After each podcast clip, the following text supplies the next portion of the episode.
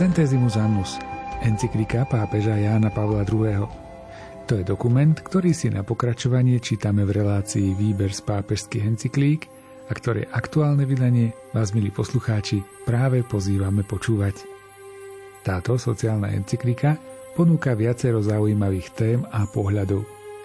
Jedným z nich je aj problematika zapojenia chudobných štátov do svetového obchodu a voľného trhu. Život je zložitý a ani tu nie sú jednoduché riešenia. Reláciu aj dnes pripravujú Miroslav Kolbašský, ktorý načítal text encykliky, komentáre si pripravuje duchovný otec Anton Fabián a na relácii spolupracujú aj majster zvuku Jaroslav Fabián a Martin Ďurčo.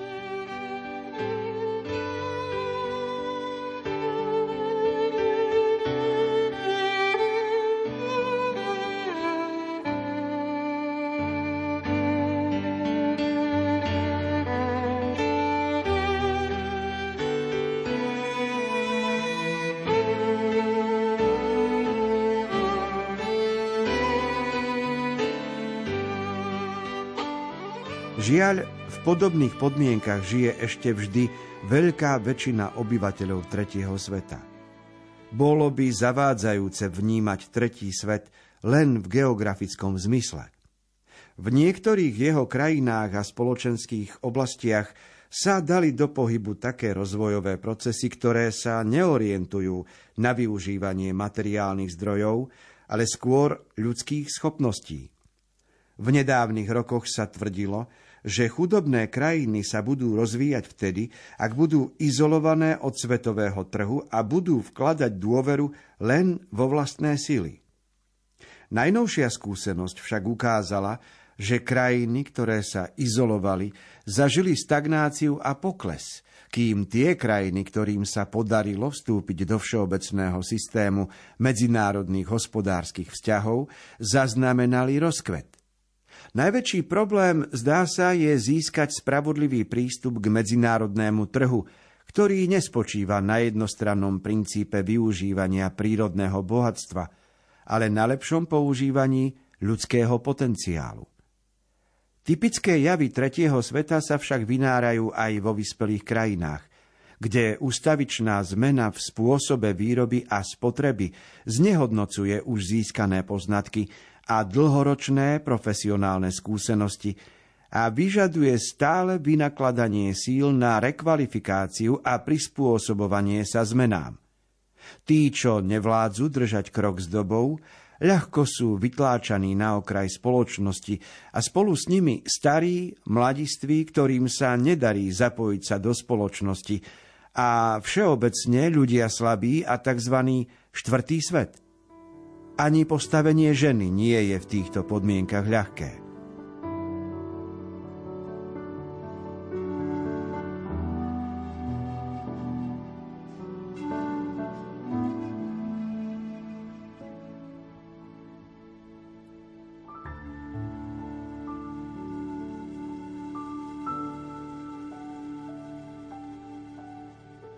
Mnohé veci sa zmenili aj v súvislosti s trhom, aj s medzinárodným trhom, lebo trhové hospodárstvo mm, je každému z nás jasné.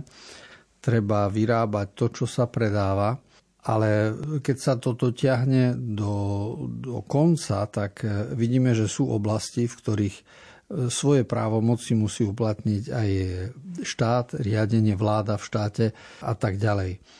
To podstatné, čo pripomína v encyklike Centesimus Annus Jan Pavol II, je zmena, ktorá nastala vo svete a síce vidíme, že nestačí nadobudnúť vzdelanie a zručnosť v nejakom smere, lebo počase sa môže stať, že sú potrebné iné dovzdelania Mnoho ľudí dnes musí podstúpiť rozličné kurzy preškoľovania a aj štát podporuje práve takúto záležitosť, lebo vidí, ako sa menia profesie a ako treba iné pracovné miesta obsadiť.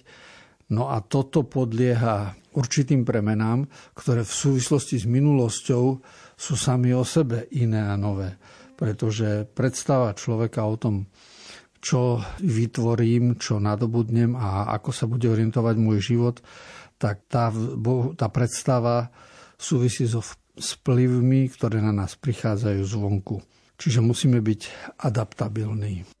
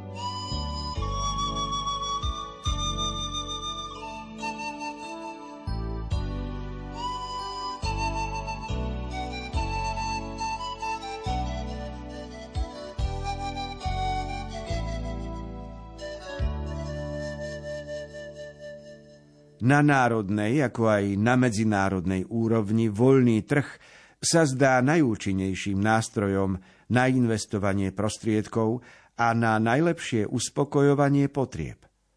Platí to len pre tie potreby, za uspokojenie ktorých možno zaplatiť, čiže disponujú kúpnou silou a pre tie prostriedky, ktoré možno predať za primeranú cenu. Jestvuje však aj veľa ľudských potrieb, ktoré vôbec nemajú prístup na trh. Je vážnou povinnosťou spravodlivosti a pravdy zabraňovať, aby základné ľudské potreby zostali neuspokojené a ľudia, ktorých trápia, hynuli.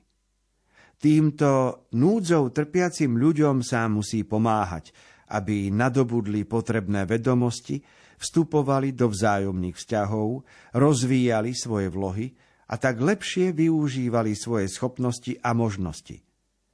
Ešte pred logickou výmenou vecí tej istej ceny a foriem spravodlivosti, ktoré sú jej vlastné, jestvuje niečo, čo patrí človeku ako človekovi pre jeho jednečnú dôstojnosť. Toto jemu patriace niečo je nerozlučne spojené s možnosťou prežiť a aktívne prispievať k spoločnému dobru ľudstva.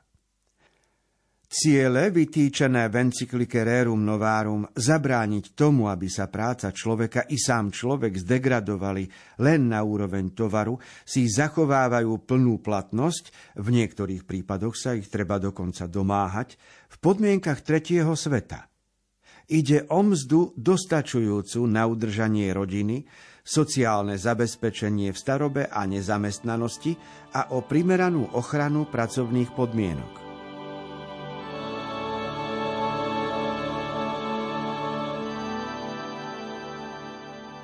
Voľný trh nám umožňuje predať to, čo vyrobíme, za našu činnosť je zaplatené a vtedy je to veľmi jednoduché.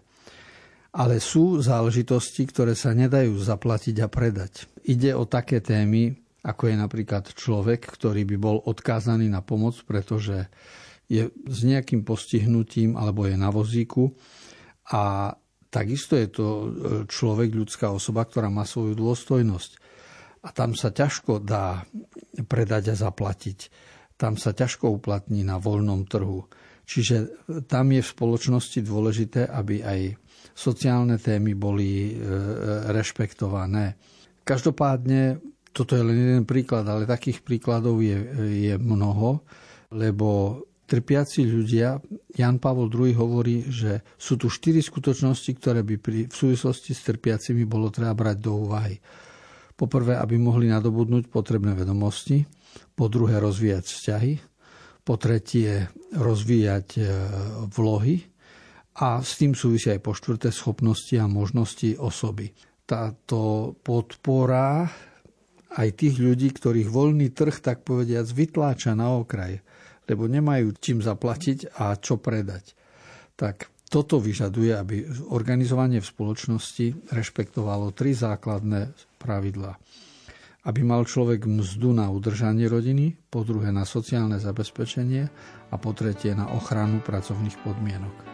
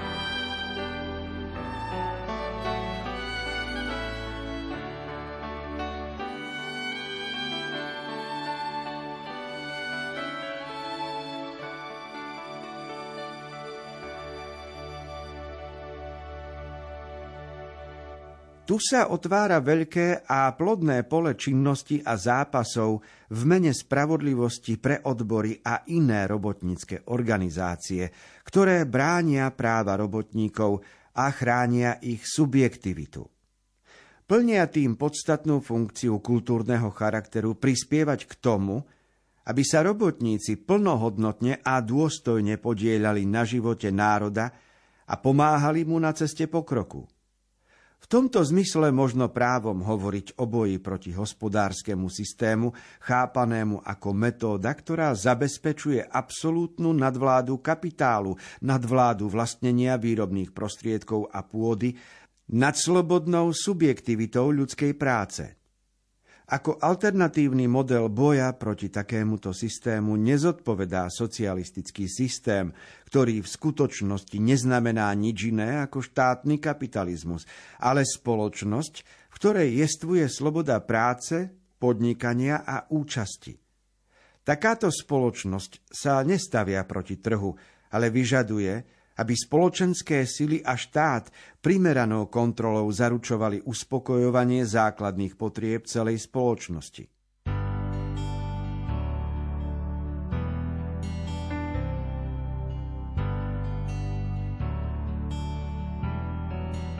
Kedysi na konci stredoveku a na začiatku novoveku vznikali rozličné spolky, ktoré súviseli so sociálnou činnosťou tej ktorej komunity. Takže pri kostole vznikol spolok žien, ktorý sa staral aj o to, aby niektorým vdovám a sirotám boli nápomocné, čo sa týka obliekania, obúvania, deti do školy a tak ďalej. Táto spolková činnosť, svojím spôsobom klubová, sa v ďalších storočiach rozvinula iným spôsobom a pred rokom 1900 už e, silná a výrazná bola činnosť odborárska. A tá je založená tiež na určitom spolčovaní sa ľudí, ale odbory mali oveľa väčšiu a jednoznačnejšiu funkciu, pretože združovali robotníkov boji proti vykorisťovaniu. A pápež v encyklíke Centesimus Annus spomína, že je to oprávnený boj ak vládne kapitál vlastnenie výrobných prostriedkov a pôdy a neberie sa do úvahy subjektivita ľudskej práce. A zaujímavá veta, ktorú v tejto súvislosti Jan Pavel II povedal, že riešenie proti kapitálu nie je socialistický systém, lebo to je iba zavedenie štátneho kapitalizmu. Ale riešenie spoločenské je v tom, že budú sa rešpektovať tri skutočnosti Poprvé sloboda práce, po druhé podnikanie a po tretie účasť ľudí na dianí, ktoré súvisia aj s podnikaním, aj s politikou. Takže táto téma, aj my ju dneska pozorujeme, aj stále je aktuálna. Dôležité je rozlišovanie, ktoré prináša Jan Pavol II v encyklike Centesimus Anus.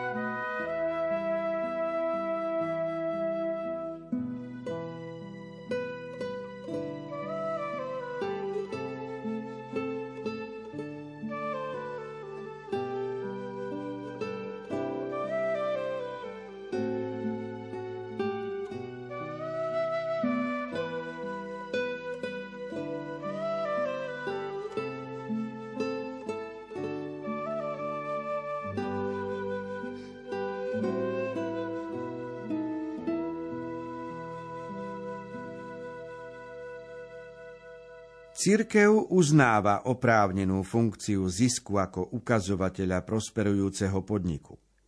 Ak podnik prináša zisk, znamená to, že náležite používa výrobné faktory a ľudské potreby primerane uspokojuje. Lenže zisk nie je jediným ukazovateľom skutočného stavu podniku. Môže sa stať, že hospodárska bilancia je v poriadku, ale ľudia, tvoriaci drahocenné dedičstvo podniku, sú ponižovaní a vo svojej dôstojnosti urážaní. To je nielen morálne neprístupné, ale treba predvídať aj negatívne účinky na hospodárskú výkonnosť podniku. Veď cieľom podniku nie je výlučne tvorba zisku, ale existencia samého podniku ako spoločenstva ľudí, ktorí sa rôznym spôsobom usilujú naplniť svoje základné potreby a zároveň tvoria aj zvláštnu skupinu slúžiacu celej spoločnosti.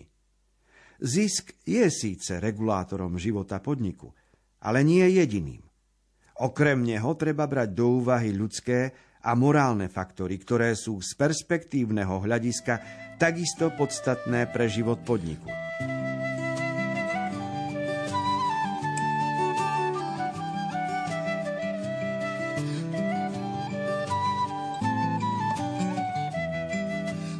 Je zjavné, že cieľom podniku sú dve skutočnosti. Prvá je zisk ale druhý cieľ podniku každého je spoločenstvo ľudí, ktorí sa rozličným spôsobom usilujú naplniť základné potreby.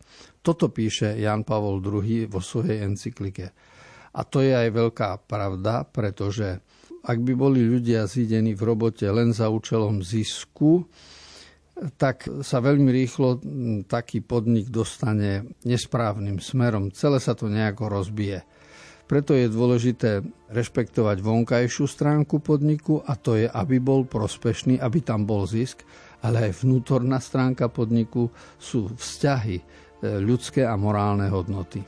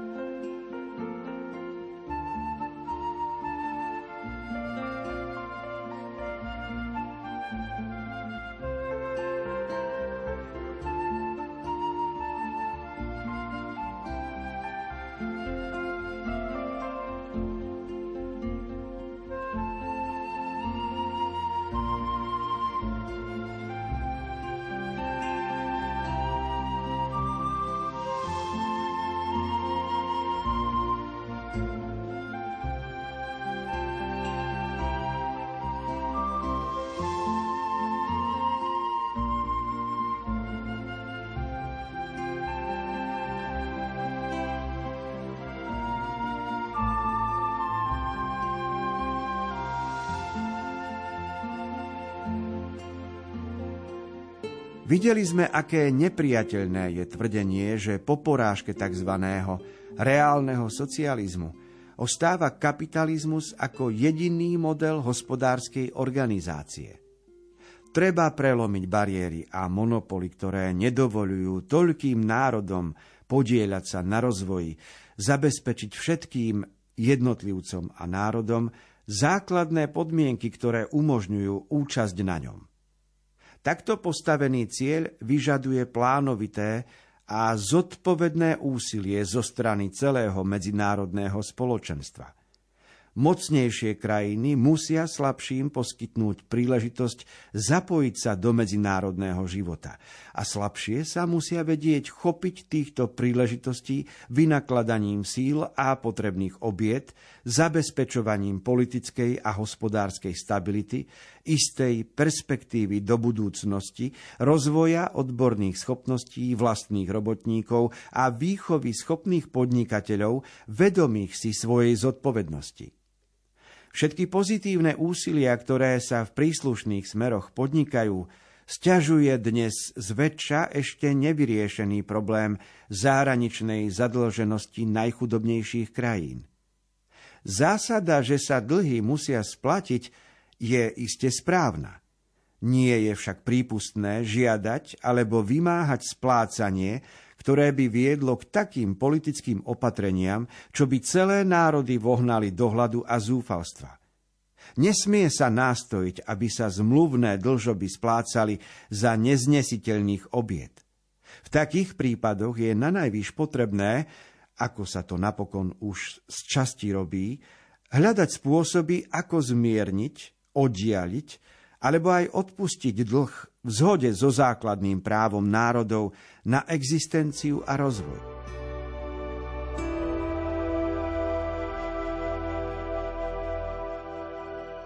Niektoré skutočnosti sú veľmi zaujímavé, lebo encyklika z roku 1991 vzhľadom na našu dobu je už 30 ročná, aj viac.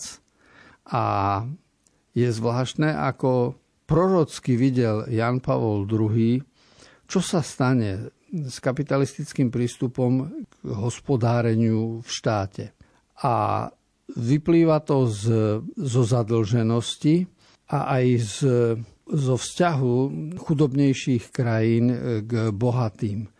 Najprv rozpráva o medzinárodnom spoločenstve, o úlohách, ktoré súvisia s pomocou núdznym krajinám a potom pápež hovorí o tom, že niekedy dlh môže, aj keď je spravodlivé splácať, ale niektorý dlh by mohol viesť k takým politickým opatreniam, ktoré by celé krajiny vohnali do hladu a zúfalstva. A toto vidíme na dnešnej energetickej politike, lebo vidíme, kam zmluvy a v mene zmluva spravodlivosti a kam sa, až kam sa môže dôjsť, až koľko násobne môžu vzrásť ceny elektrické energie alebo plynu. A za tým je niečo, čo je aj odkryteľné a je, to, je za tým samozrejme, že veľká nespravodlivosť. Respektíve tých nespravodlivostí je viac. Každopádne obdivuhodné je to, že Jan Pavol II to predvídal a preto sociálne encykliky majú svoju opodstatnenosť.